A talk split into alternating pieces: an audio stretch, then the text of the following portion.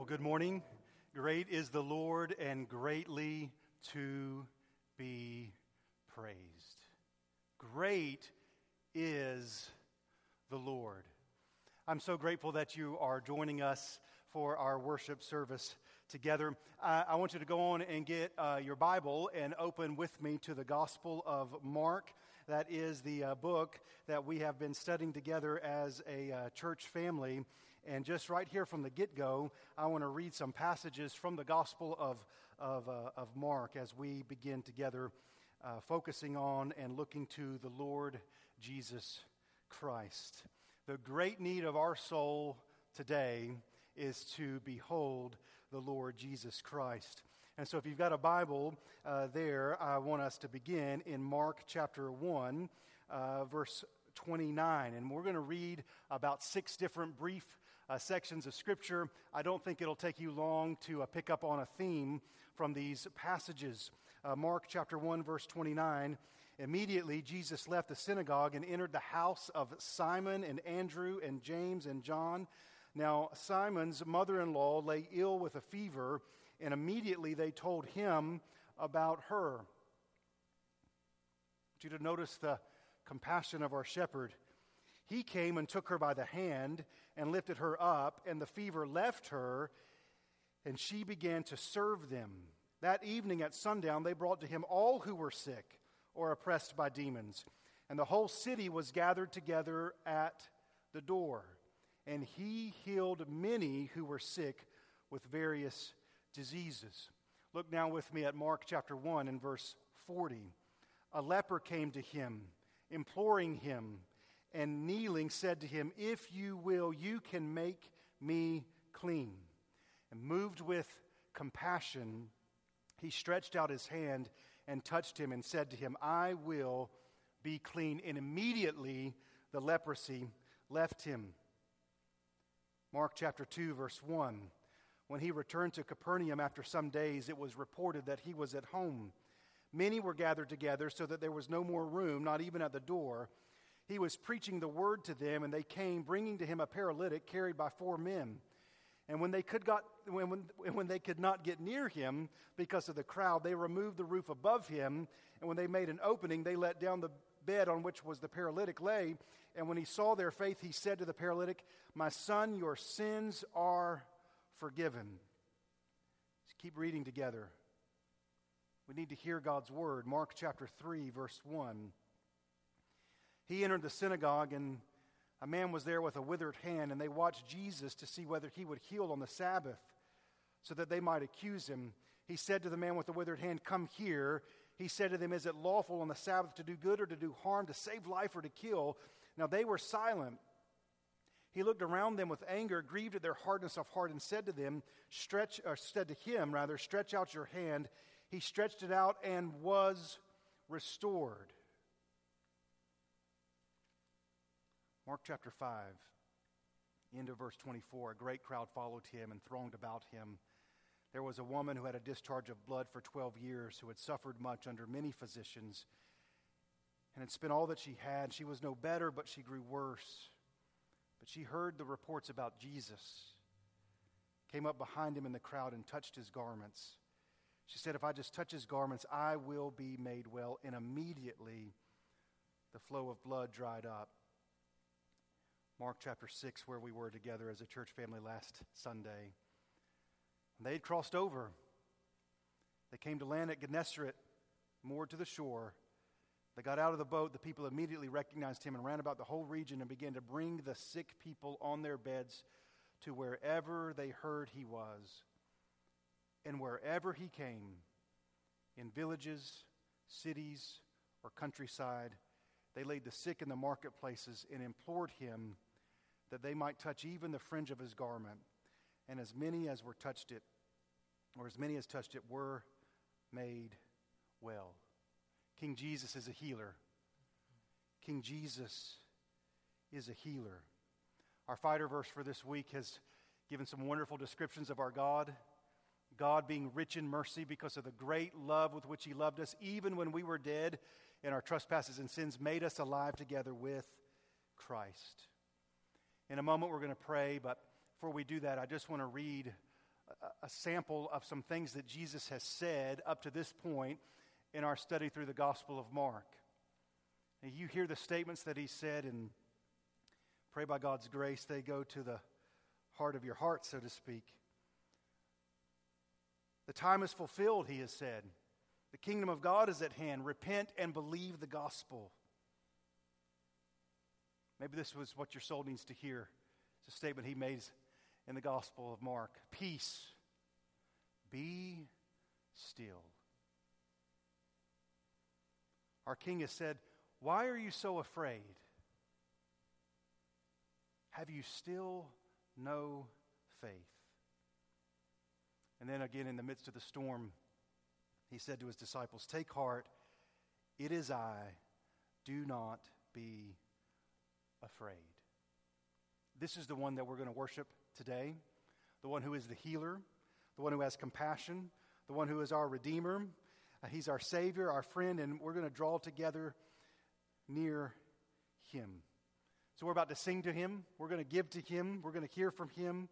And what our souls most need in the midst of so much chaos is Him.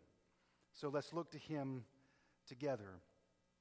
Now, if we were all gathered in this place at this time, uh, this would be the part of our worship service that we'd call the greeting time. So we're going to work that a little bit different this morning. Let's do this. If you're watching along on the live stream, let's turn the comment section there into a Christ exalting encouragement. So if you're watching along, I want you to take a moment here and uh, write to everyone else that is watching. And I want the content of your comments to be twofold. Uh, first, if there is a word of encouragement, something that God's really teaching you in these days, I want you to post that. Something you're learning about and trusting in Jesus in these days, I want you to post that. And, and then, secondly, if you have a particular prayer concern that you want your church family to know about so that right alongside of you they can be praying, I want you to post that as well. I want everybody that's watching on the stream to hear this. We are in this together. There is no one in our church that is going to go through these next number of weeks alone. We're going to be in it together, and we're going to trust that this Christ who is proclaimed so clearly throughout the Gospel of Mark is going to be with us every step of the way. So let's begin by praying together, and then as soon as we're done praying, if you want to fill the comments with your posts, your uh, posts about what you're learning about Jesus, and then also what you would love your church family to be praying alongside with you. Let's pray together. Father, again and again and again, we thank you for Jesus. Thank you for Jesus, who can stretch out his hand and heal lepers, who can stretch out his hand and heal the sick, who draws near to the hurting, who draws near to, to um, those who seek him. So that's my prayer request for my church family is that these are days that we are seeking the Lord together.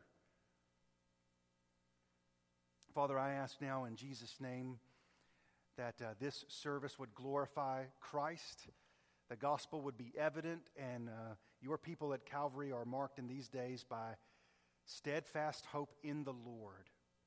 Lord, I pray that you will put an end to coronavirus. I pray that you would eradicate the virus and do so in a way that you're glorified. And now, Father, we pray for our church family. I pray for the discouraged to be encouraged, for the anxious to be calmed, for the frustrated to become joyful, and for those who really need to hear a word from the Lord today, that they hear from the King. We pray this in Jesus' name. Amen.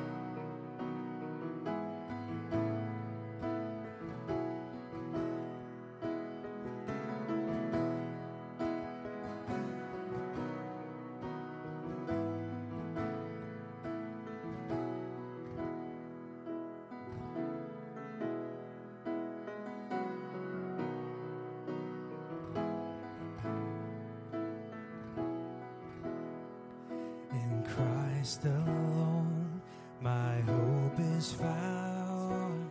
He is my light, my strength, my song, this cornerstone, this solid ground, firm through the fiercest drought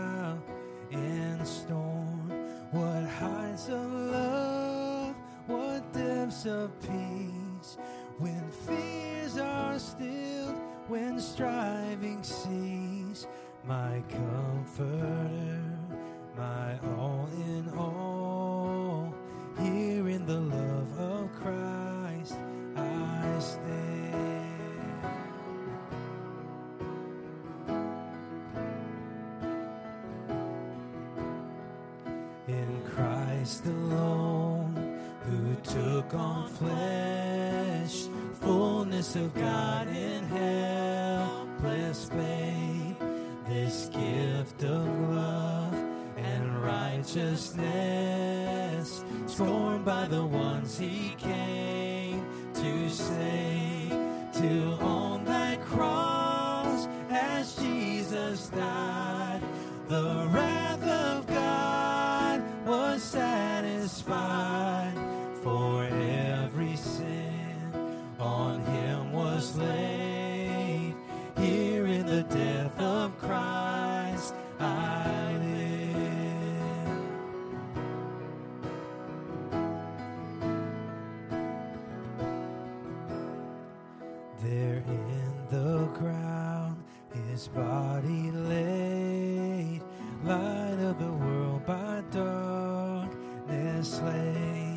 slain,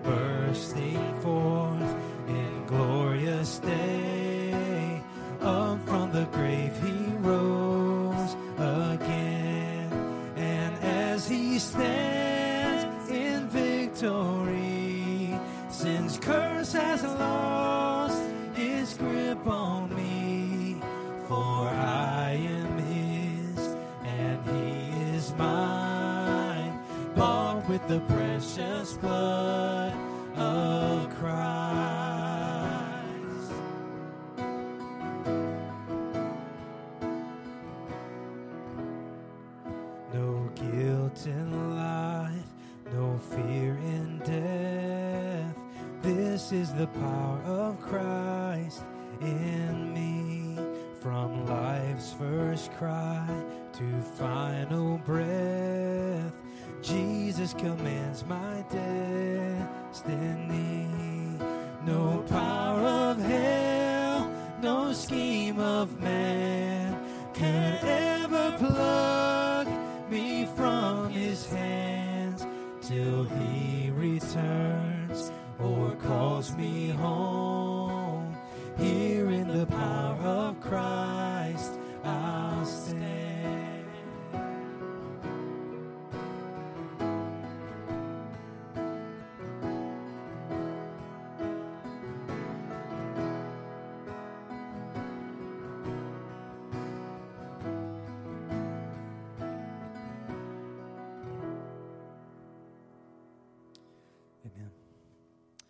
Church family, this is a song that we have sung a few times. Um, it's called Is He Worthy? And uh, it's basically a call and response. So even if you don't know this song, uh, essentially what you're doing in the verses is just answering the questions that I'm going to be asking you. Uh, verse 1 starts like this Do we feel the world is broken? And then you respond with, We do. Do you feel the shadows deepen? We do. And so on and so forth. And the chorus says, Is anyone worthy? So let's sing this together, and you'll sing along the parts uh, as Cindy sings the response parts.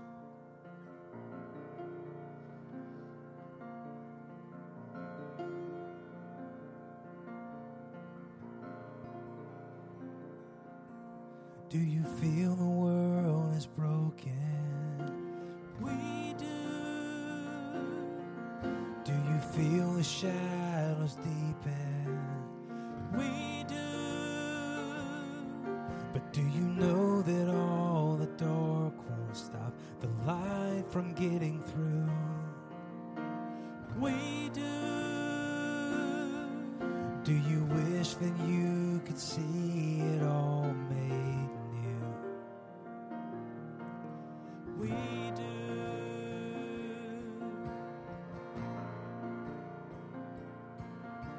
is all creation groaning.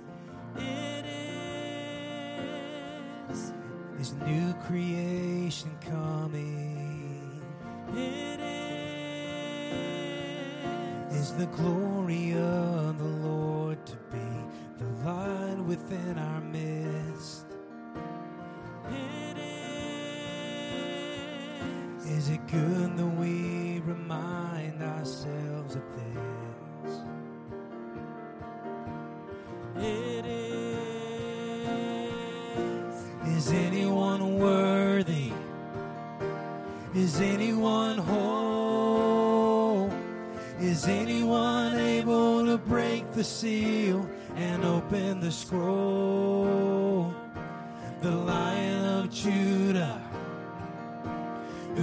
conquered the grave.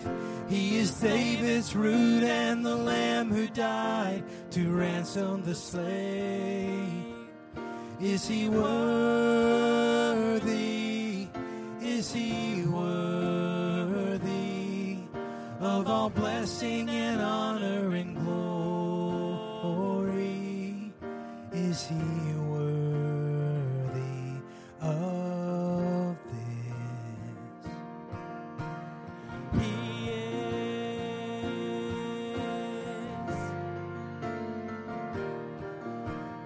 Father truly love us?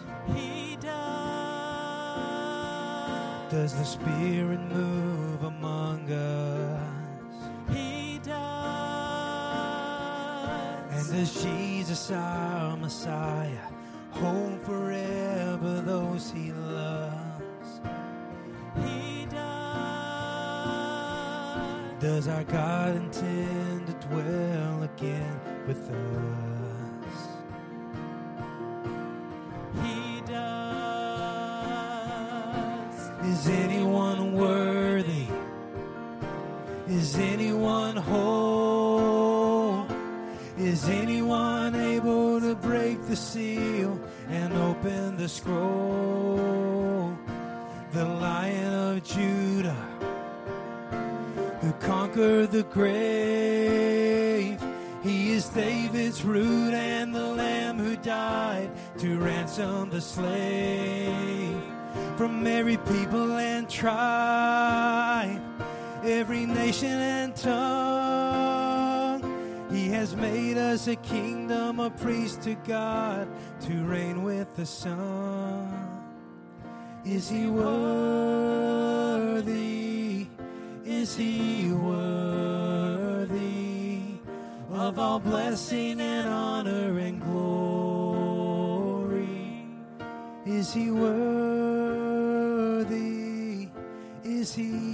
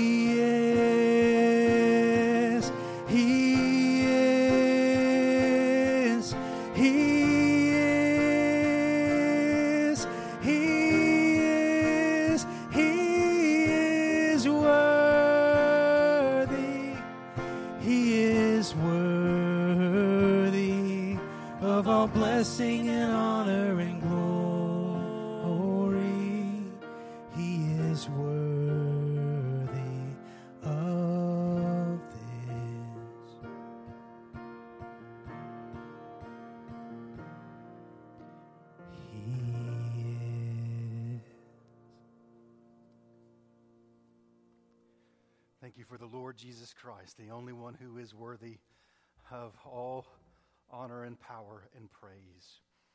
We want to pray for uh, our time of offering, and I just want to say how uh, overwhelmingly grateful I am for the uh, ongoing and continued uh, generosity of our church family.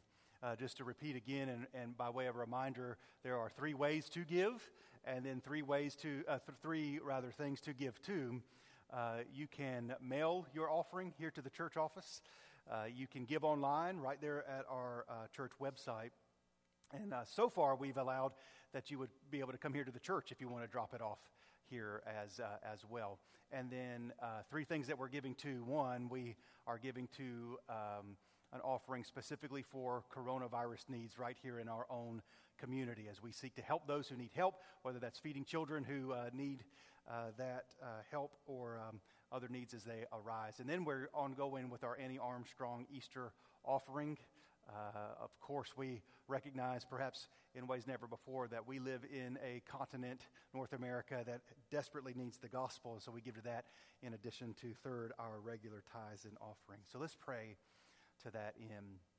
Father, I thank you for the generosity of Jesus and then how I see that again and again reflected in the generosity of your people. You are sovereign over us.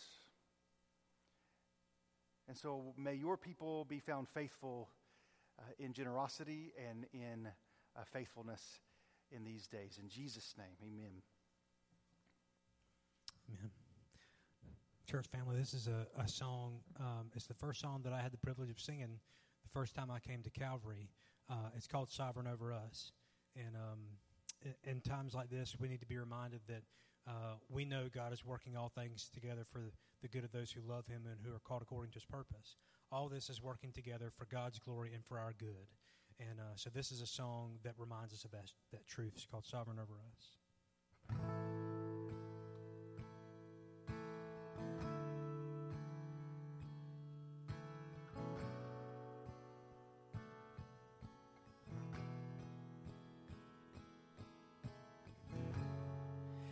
Is strength within the sorrow.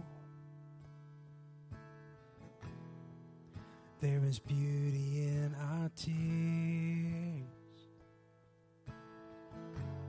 And you meet us in our mourning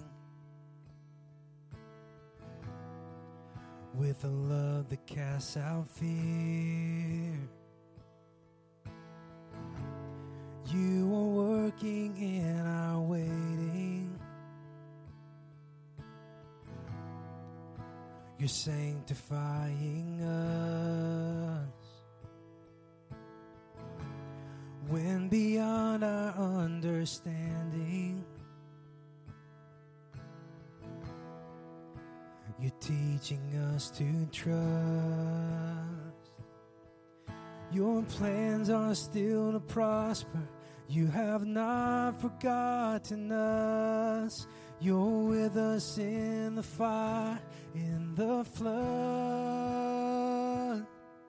You're faithful forever, perfect in love. You are sovereign over us.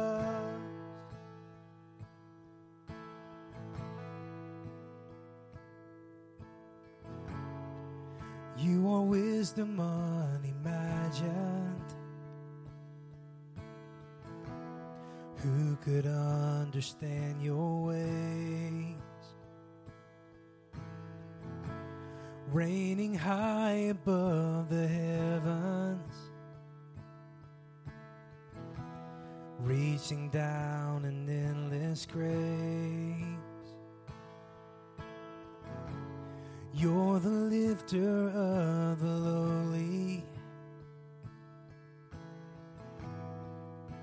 compassionate and kind. You surround and you uphold me. And your promises are my delight. Your plans are still to prosper. You have not forgotten us. You're with us in the fire, in the flood. You're faithful forever, perfect in love. You are sovereign over us.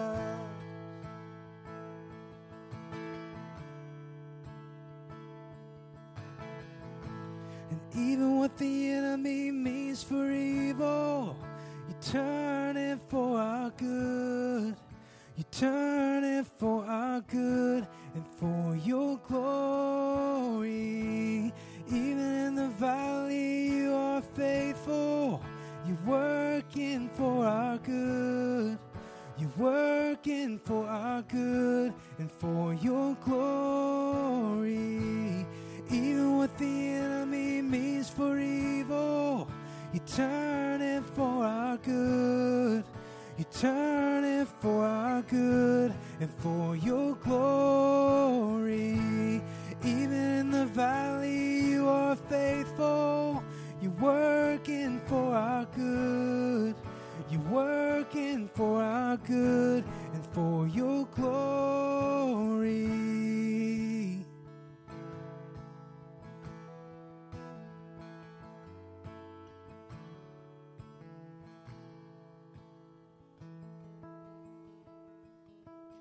Your plans are still to prosper. You have not forgotten us. You're with us in the fire, in the flood. You're faithful forever, perfect in love. You are sovereign over You're faithful forever, perfect in love. You are sovereign over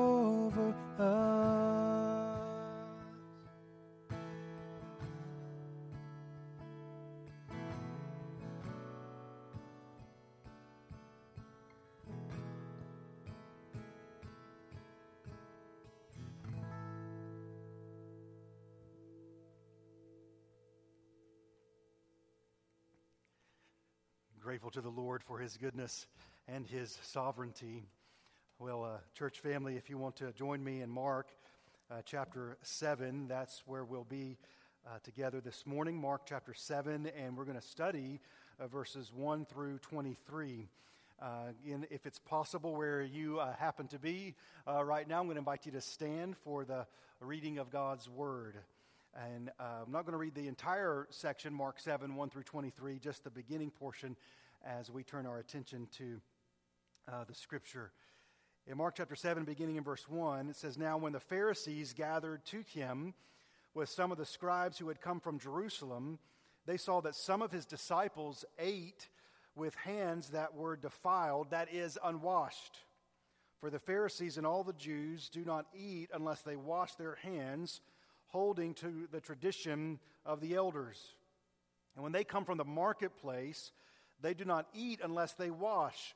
And there are many other traditions that they observe, such as the washing of cups and pots and copper vessels and dining couches. And the Pharisees and the scribes asked him, Why do your disciples not walk according to the tradition of the elders, but eat with defiled hands? Let's pray together.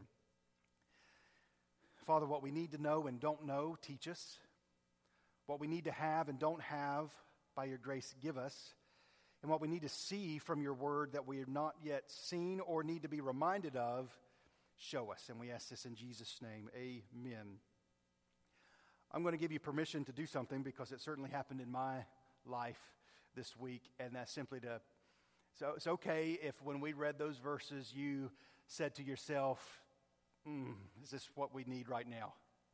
Copper pots, cups. I mean, I'm tracking along with the importance of washing hands, but I mean, things are serious right now. Uh, so is this, and, and, I'll just be truthful with you, uh, I, I, had those thoughts. I thought to myself, hey, we're going to be Palm Sunday, we're going to be entering Holy Week. I can't wait to jump in and see where, and I'll read ahead, and I kind of had an idea, but now we're going to jump into Mark 7. Uh, it seems so appropriate so far. You know, this is our third Sunday, so going back two Sundays. Oh, right in the midst of a storm, and Jesus shows up, and he says, "Do not be afraid. Take heart. It is I." Now that, that I'm tracking with that. And then last Sunday to read the next section, and it's uh, the sick are being brought to Jesus. I'm tracking with that. And so Monday to get into study and open up the scripture and see this, I, I, did a little head scratching and, and spent a little bit of time just, I mean, just being honest, saying, well, maybe we need to be somewhere else. And as we go along, I, I just want you to, to know that that revealed something about my heart that underscores the necessity of this passage that we're going to be in together. So if you're hesitant, or maybe uh, just truthfully in humility, you'd, you'd admit, hey, when we read that, I, I, I just thought maybe we need something else. It's okay. It's okay. It's true. But, but, I, but I want to invite you to do something. And, and this is kind of the a trajectory that the Holy Spirit took me as I opened up this passage. And so I just give it now to you. And maybe it'll be similar to, to you. Jesus has this conversation here in Mark 7 in the midst of tremendous physical needs all around him. Now, we, at the beginning of the service, just kind of gave a brief overview of the number of sick and hurting and desperate people that Jesus was ministering to, whether that was the leper or the man with the withered hand or the woman with the issue of bleeding. I mean, in the midst of urgent physical needs, this conversation takes place. And we need to go back no further than last Sunday when Jesus is going to the marketplace and the sick are being let out or, or, or being laid there, and he goes and he, and he heals them. And then we get to this scene, and the Pharisees and the scribes come from Jerusalem. I mean, these are the big guns. These are the, the, the high ups, so to speak. These are the elites. Now they're coming to confront Jesus. And so that was going on then, all right? And then Jesus has one of the longest and most extended conversations in the Gospel of Mark, here in Mark 7, when he's pressed in all around with these urgent physical needs. And so I began to see that, and, and, and then, and trusting the Lord and His Word, say, perhaps, God, there's a perspective here that I need, and would you show that to me? And as the week progressed, I realized that Christ our Redeemer, Christ our Rescuer, Christ our Shepherd, Christ our King, if, if this matter is of such importance to him, then it must be of great importance to me. Because Jesus would not engage in such an extended conversation when there are so many hurting and desperate needs around him if it were not eternally significant. You know, what we know about Jesus is he's not argumentative. He's not going to discuss things at great length if they are unimportant. So if you've got your Bible there in front of you and perhaps have a red letter edition of the Bible, you'll, you'll see from that moment that we stopped reading verse 5 when he's confronted by the Pharisees and the scribes until verse 23, he has a lot to say. So let's see what it is that he says. Before we go into detail about what Jesus has to say, let's see here the uh, argument and the criticism. Again, in verse 1, it says, The Pharisees gathered to him with some of the scribes who had come from Jerusalem. Again, it'd probably be helpful for us to know that these are, uh, uh, again, the high ups. These scribes from Jerusalem in that world are, uh, are sort of the cream of the crop. And so they've now come to confront Jesus and they saw that some of his disciples ate with hands that were defiled, that is, unwashed. They've just come from the marketplace where they've been around a lot of sick people. And, and, and now the, the Pharisees say in verse 3 all the Jews do not eat unless they wash their hands, holding to the tradition of the elders. So let's just kind of get on the same page of what's going on here in the, in, in the moment. Is uh, the Pharisees uh, take the law of God uh, seriously. It's not suggesting that they're just a little OCD, right? That, that uh, they're just going to criticize the disciples for not washing. They knew the law. And in a, in, a, in a manner of speaking, they took the law seriously. So, without belaboring the point, the, the law said if a priest is going to go into the tabernacle to serve there before the Lord, that priest needs to be washed. And so you can go back in the law and see all sorts of um, descriptive, detailed information. To, to summarize, the priest could not go into the tabernacle. And just hang with me, this has everything to do with your life. It really does. The, the priest could not go into the tabernacle to serve if he touched or been around anything that was diseased or decaying or dead. The closest equivalent we likely have in our own day is think about a surgeon going into the operating room, and you probably can uh, come up in, in your mind a visual understanding that they scrub in, right? Why do they scrub in? Because they can't take into the operating room any disease, any decay, anything that would bring harm to the, to the patient. Now, here's where the Pharisees got this thing that was referred to as the tradition of the elders. It's a pretty good thought on one hand. You might, you might think, well, this makes sense. So, if a, if, a, if a priest should wash before he worships, wouldn't be a good idea if everyone washes before they worship. And if the priest is supposed to wash before he worships, wouldn't it be a good idea that everyone washes before they pray? And so, what the law had outlined for one group of people at a particular moment, priests before tabernacle, now the Pharisees and the scribes had come along and applied that to everyone, everywhere, before they prayed. And that's where this criticism is coming from. It says, Why do your disciples not walk according to the tradition of the elders? Now, this is what religious people are really good at. Religious people are really good at rules and regulations. And we're living in a time where there are good rules and good regulations, right? I mean, wash your hands by all means. And the point of the sermon is not wash your hands. No, wash your hands. Have you gotten good at it? I mean, the skin's just about off my knuckles at this point. But rules and regulations are helpful, but it is death to the soul if you think rules and regulations will make you clean. Now, that is what Jesus is going to say in this passage of Scripture. See, rules and regulations are what religious people always are drawn to. And all the rules and regulations take what is our great privilege, worshiping and knowing God, and they, rules and regulations make pursuing God out to be joyless drudgery. We're all good at rules and regulations, aren't we? I'll just give you an example. Um, in, in my little world, in my family, uh, we, we started having arguments among my children in particular about who got to sit in the front seat when we would go somewhere. Now, when I was growing up, me and my brothers, we handled it this way whoever yelled shotgun first got front seat. But, but that led to a, a, a that, that, that worked to a degree in, in, in our growing up years. But, but my children are a little bit more logical and uh, pr- smarter than, than we were. So they began to make rules about who, got to sit, who gets to sit in the front seat.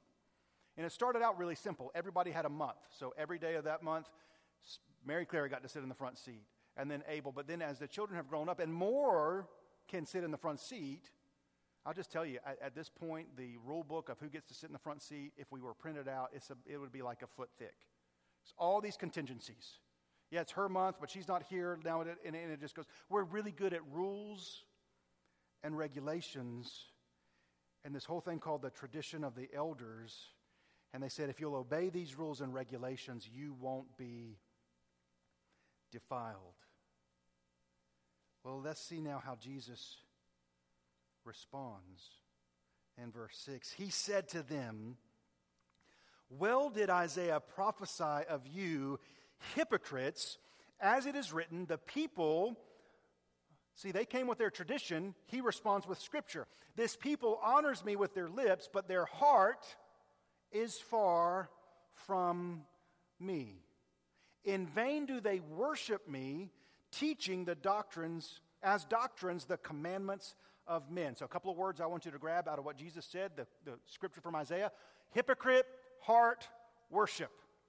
Hypocrite, heart, worship. And he said, You have a fine way of rejecting the commandment of God in order to establish your tradition. For Moses said, Honor your father and your mother, and whoever reviles father or mother must surely die. But you say, If a man tells his father or his mother, Whatever you would have gained for me is Corban, that is, given to God, then you no longer permit him to do anything for his father or mother, thus making void the word of God by your tradition that you have handed down. And many such things you do. Now let's read these verses, and I want you to really soberly look at what Jesus is saying. He called the people to him again and said to them, Hear me, all of you, and understand. You see, Jesus wants you to really hear this and understand. Verse 15 There is nothing outside a person that by going into him can defile him, but the things that come out of a person are what defile him. And when he had entered the house and left the people, his disciples asked him about the parable. He said to them, Then are you also without understanding? Do you not see that whatever goes into a person from outside cannot defile him? Since it enters not his heart, but his stomach, and is expelled. Thus he declared all foods clean, and he said, What comes out of a person is what defiles him. For from within, sexual immorality, theft, murder, adultery, coveting, wickedness, deceit, sensuality, envy, slander, pride, foolishness, all these things from within, and they defile a person. Jesus draws near and says something important about our hearts. First of all, they're hypocritical. We can honor God with our lips, that's what he says, when our hearts are actually far from him. And the days which we live illustrate this uh, clearly, don't they? Now, uh, we're, we're dealing with rules and regulations that are helpful about how you can prevent something from outside of you coming inside of you. So we wash our hands. By all means, yes, wash our hands. We have social distancing, all sorts of rules and regulations about where you should go or where you should not go. Stay home, right? Why? Because there's something outside of you that you don't want to get inside of you. And yet, Jesus, who's all knowing and in the midst of serving people who have serious issues, serious things, leprosy, disease, issues with bleeding. All around him is death and disease and decay. He says, What you have to realize is what defiles you comes not from without, it actually comes from within. The heart of the matter is the heart.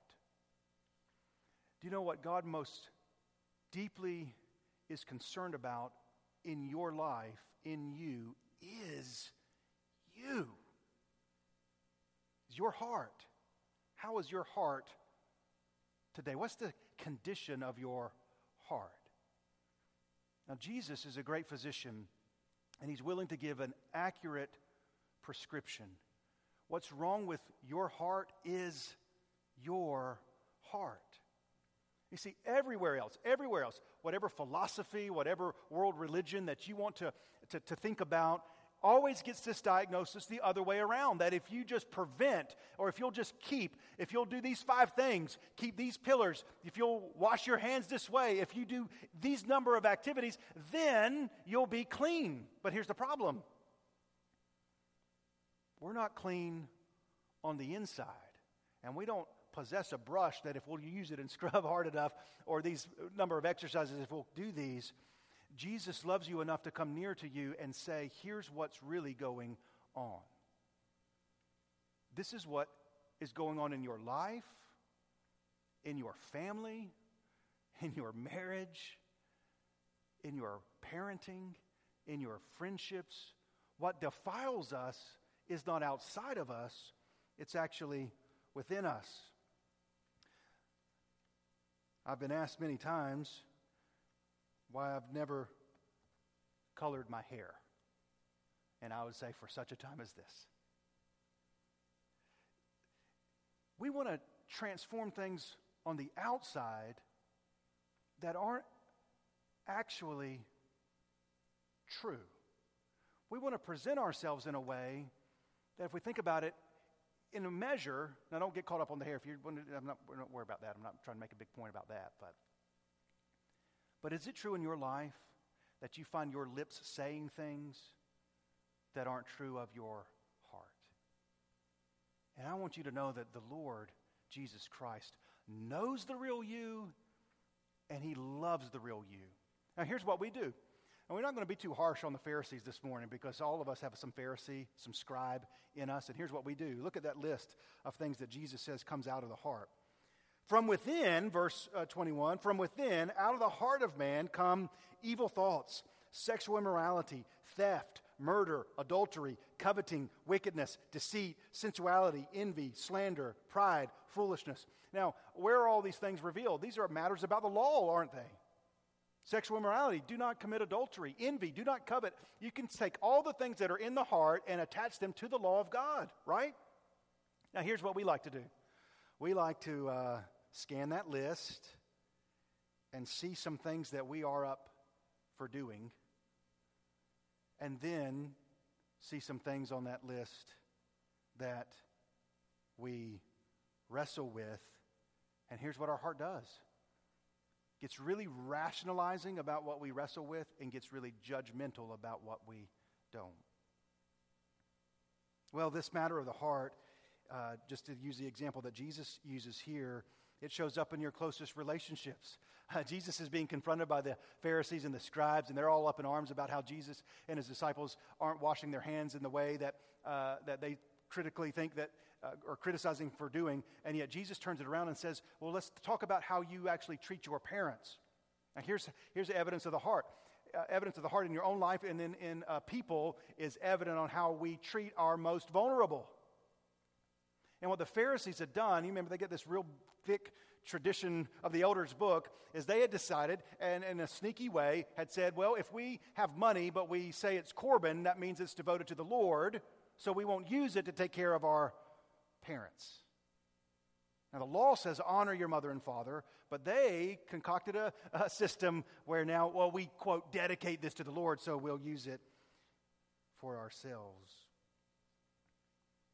Well, Jesus gives this diagnosis.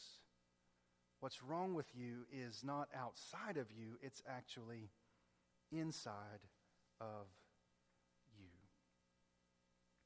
And until we agree with Jesus on the nature of the problem, we can't have help for the problem. I don't know how it's been going, uh, quarantined in your house and your uh, family. One of the things we did this past week is, uh, is uh, we, we, started streaming from um, a platform called the Great Courses Plus. I don't know if you've seen this or not, uh, but the Great Courses Plus will stream uh, sort of college classes. And so that's one of the things we've tried to do uh, this week. And so all sorts of options are in the great courses. I mean, you can learn about European history or you can learn some physics. All, uh, uh, so, so many uh, good options, and, and um, Uh, many of them well beyond uh, my understanding. And what we uh, settled on was this class, this course taught by a professor called mathematical problem solving. And I knew immediately that I was not going to be good at this class. But I have found it really interesting. And so in the first one, the professor gets up and he starts to give all these sorts of uh, word problems that had me having flashbacks to uh, high school, and I wasn't good at them then, and I'm not good at them now. And so, uh, so uh, our family would sit and see this word problem, and the very first one, I thought, oh, I got this. This is easy. And, and so I blurted out an answer, and uh, my gracious wife uh, quickly pointed out to why that couldn't be so. Now, um, in, in fact, I'm so bad at it, I'm just going to be honest for a moment. My intention was to come up here and give one of the word problems. My wife is so kind. She kind of heard that that was my plan and just sort of patiently said, uh, uh, you're, you're so not great at this that even quoting the problem, you're going to get it wrong.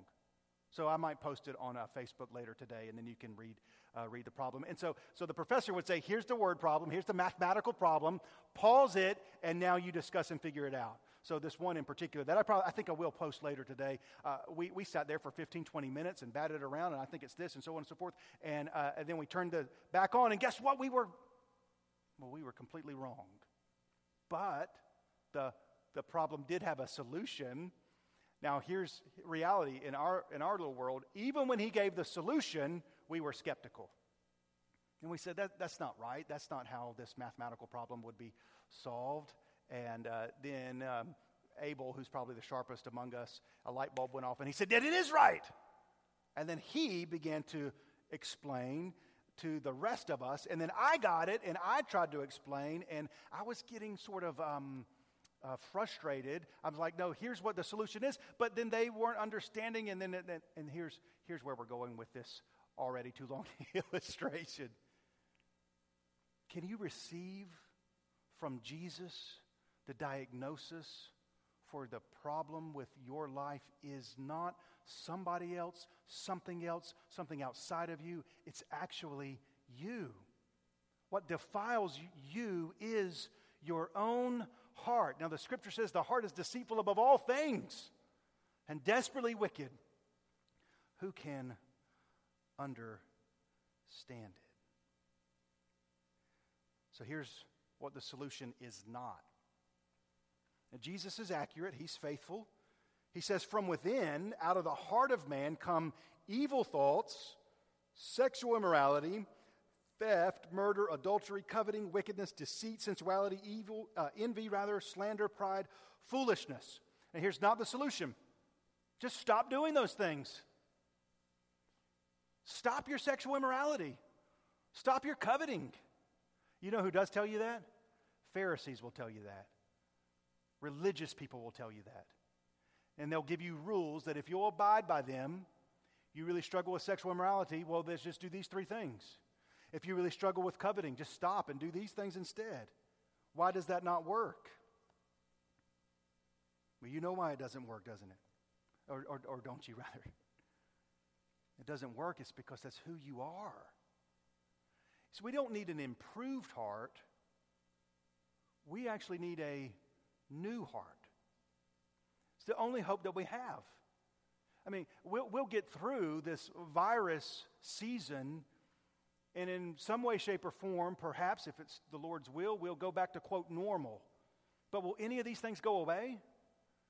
Now, this is the world that we live in. We don't need a new, uh, an improved heart. We need a, a new heart. Now, Jesus is not just simply going to say, here's what the problem is. This is what I love about Jesus. Is what I love about Jesus.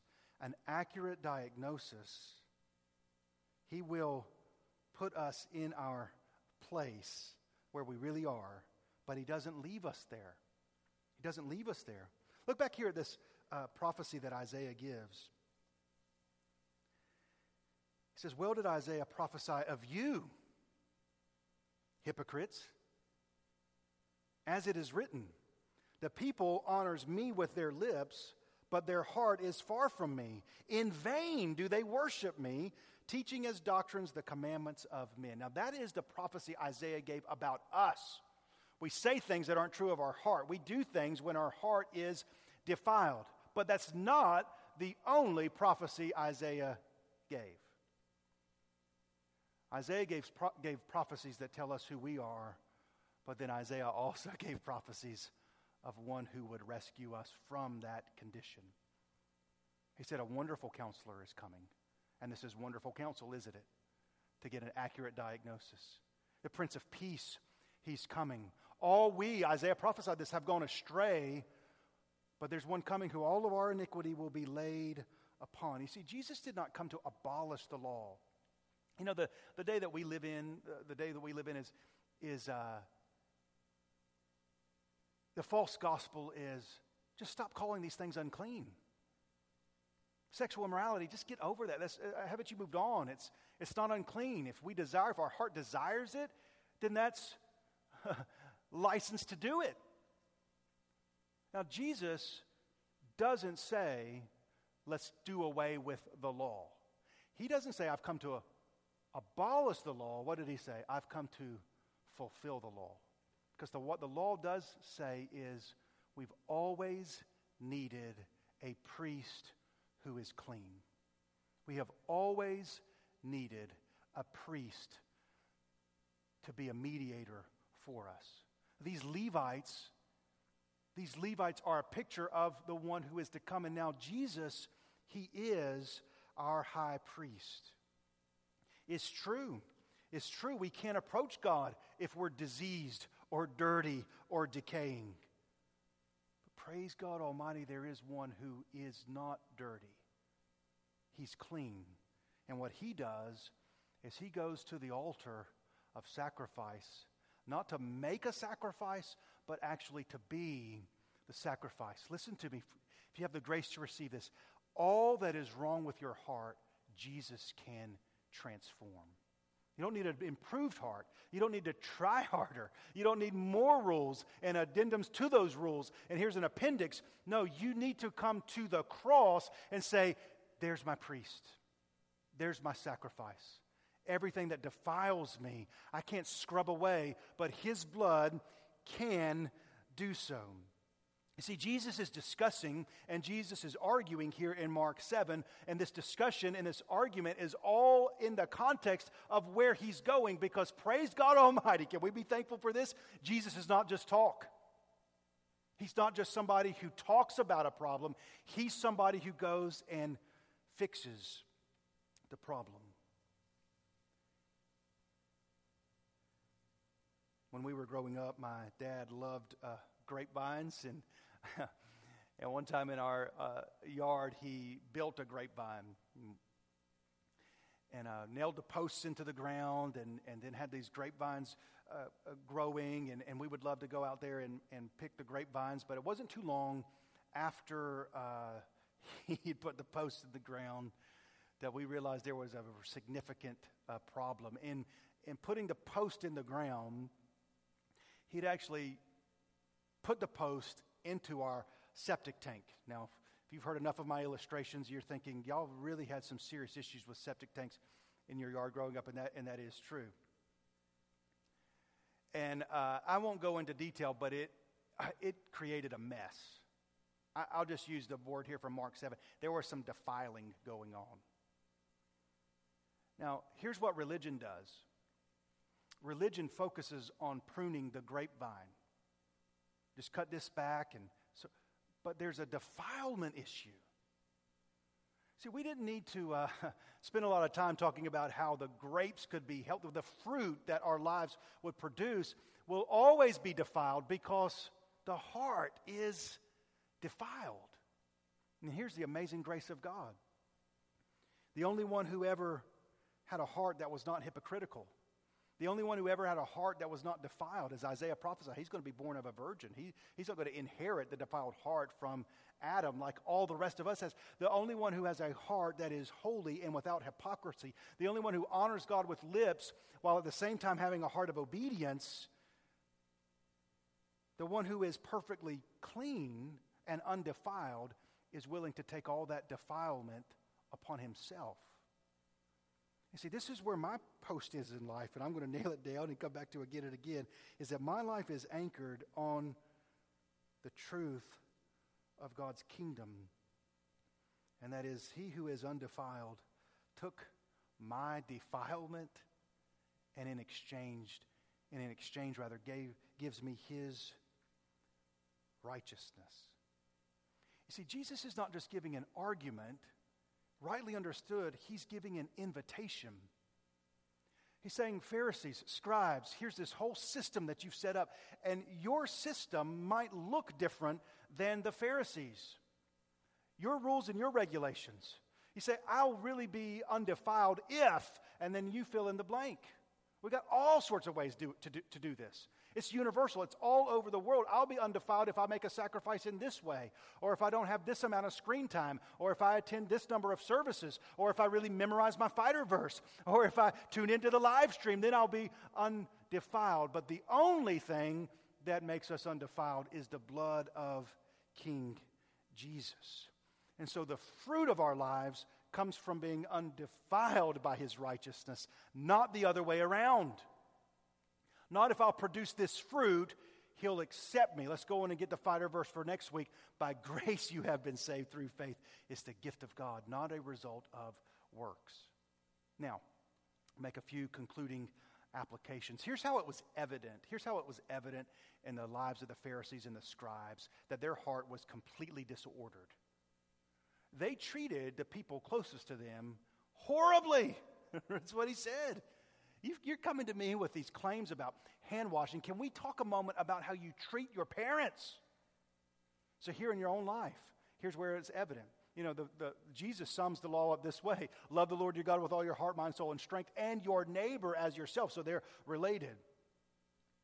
See, when our heart is disordered by sin, it shows up in how we treat people, how we treat our spouse, how we treat our children, how we treat our parents, how we treat our neighbor. Jesus says, Your heart is disordered not only in what you do, but also in what you do not do. So grateful that Jesus loves us enough to put us in our place, and then he loves us enough to take our place.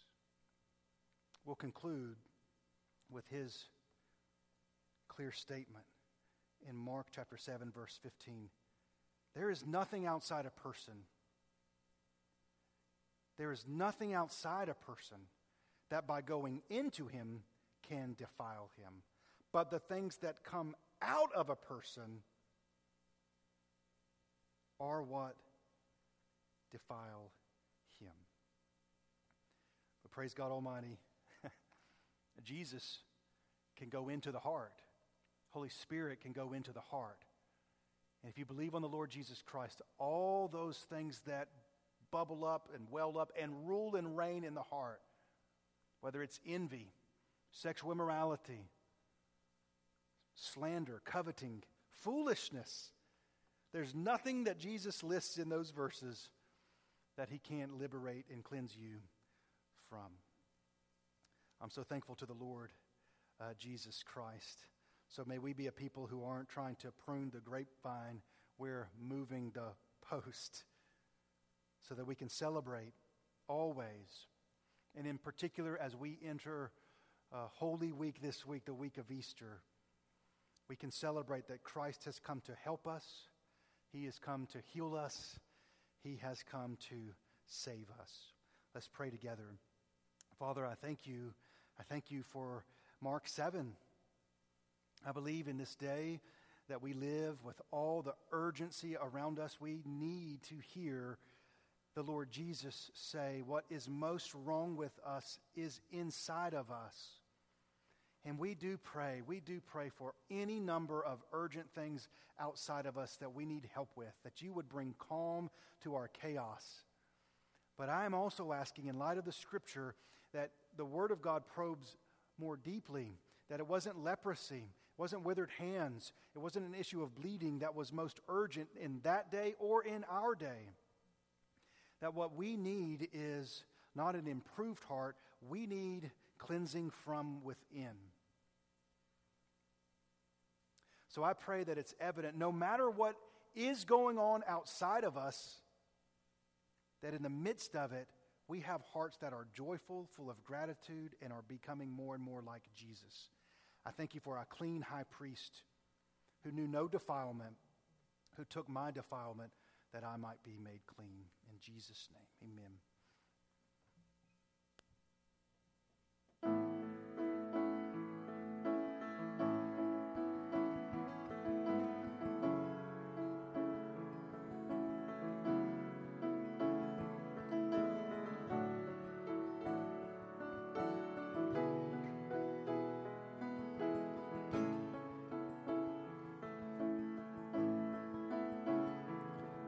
The splendor